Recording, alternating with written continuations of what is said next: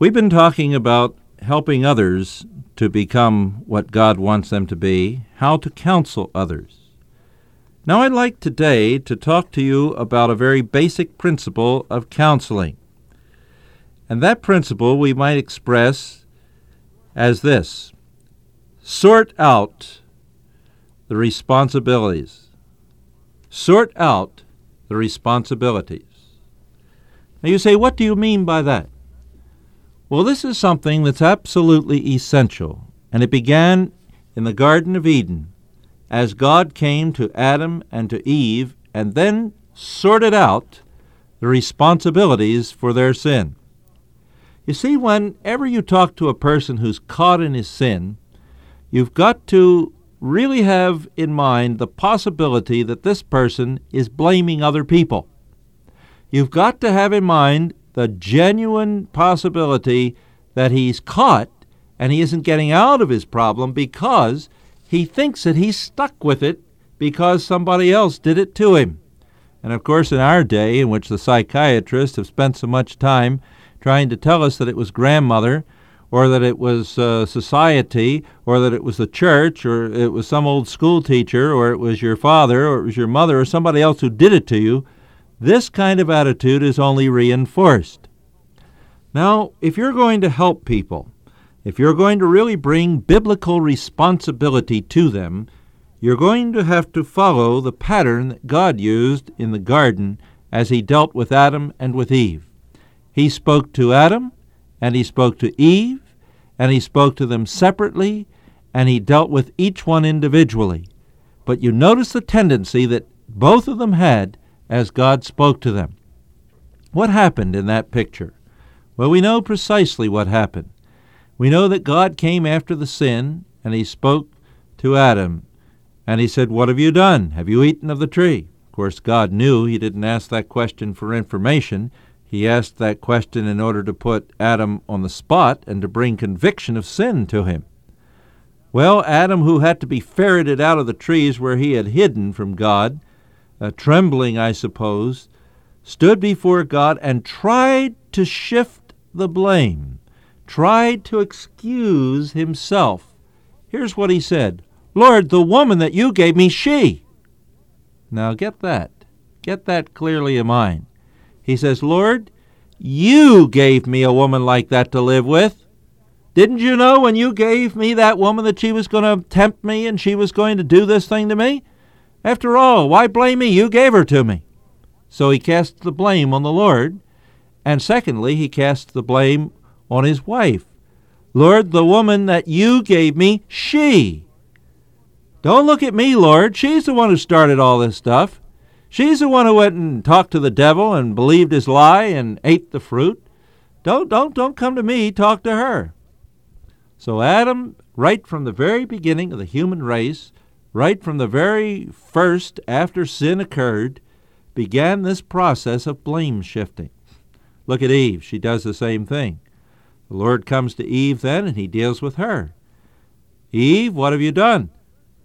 Well, the serpent, you see, Eve immediately turns the onus away from herself to the serpent. Now, you see, each one of them could do this. Adam could do this because his wife did tempt him. Eve could do this because the serpent did tempt her. And you see, there's always a certain amount of plausibility in blame shifting because usually there is somebody else involved who has done something wrong.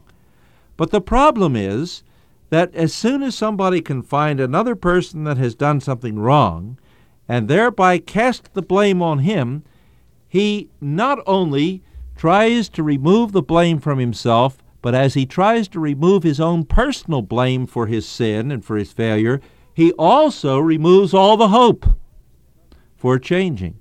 Because if somebody else did it to me, then I'm helpless unless that other person changes his life. You see, the person who is at blame is the person who can get straightened out. The person who has wronged is the one who confesses can can confess his wrong and get that wrong forgiven and who can change his way of life before God. But if I have only been wronged, if I am strictly a victim and only a victim of what others have done to me, what my upbringing has done to me, what society has done to me, and so on, as many people say today, then of course I can't change my upbringing and I can't change society. I'm stuck with it. There's no hope. Now, the scriptures are very clear about sorting out responsibilities. And if you're going to help some other brother or sister, and you begin to talk to him about his sin or about her sin, and immediately he or she begins to throw the whole burden of the responsibility upon somebody else, you can be almost sure that as long as the pattern continues that way in counseling that you'll never help that brother or that sister. What you need to say instead is now wait a minute. Let's sort out your responsibilities. What do you mean by sorting them out? Well, just this.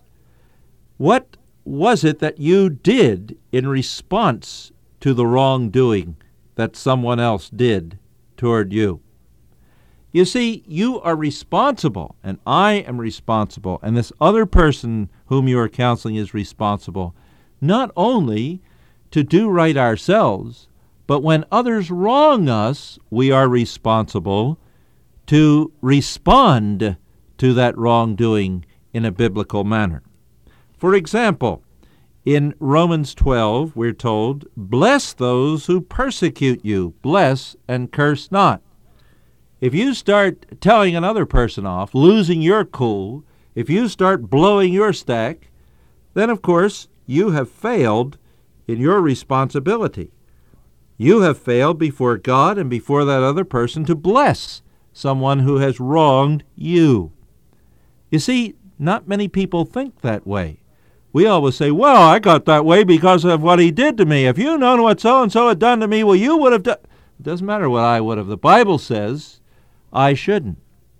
The Bible says that I should respond rightly to those who do wrong toward me. And that is what you must get across to any person that you're counseling. That really the only way to help that person is to show him his own responsibility in this matter, even if the other person responds wrongly when he does rightly. For example, in verse 18 of Romans 12, Paul says this interesting thing if possible. And notice he, uh, he makes it very clear that it's not always possible. That if is a uh, just a kind of a, a, a very iffy word, as we say. It's not certain.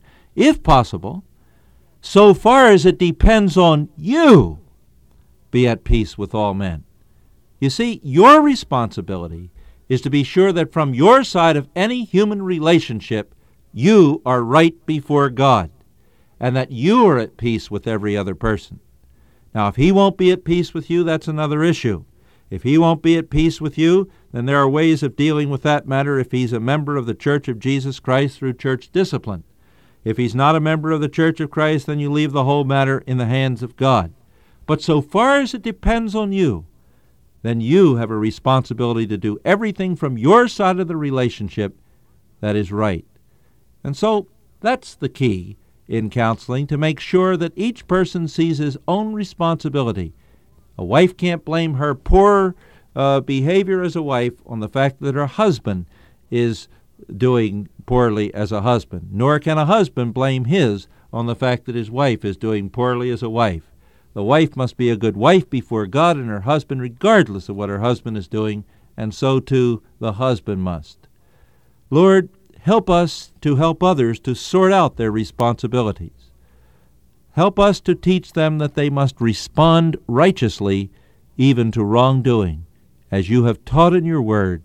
For we pray in Christ's name. Amen.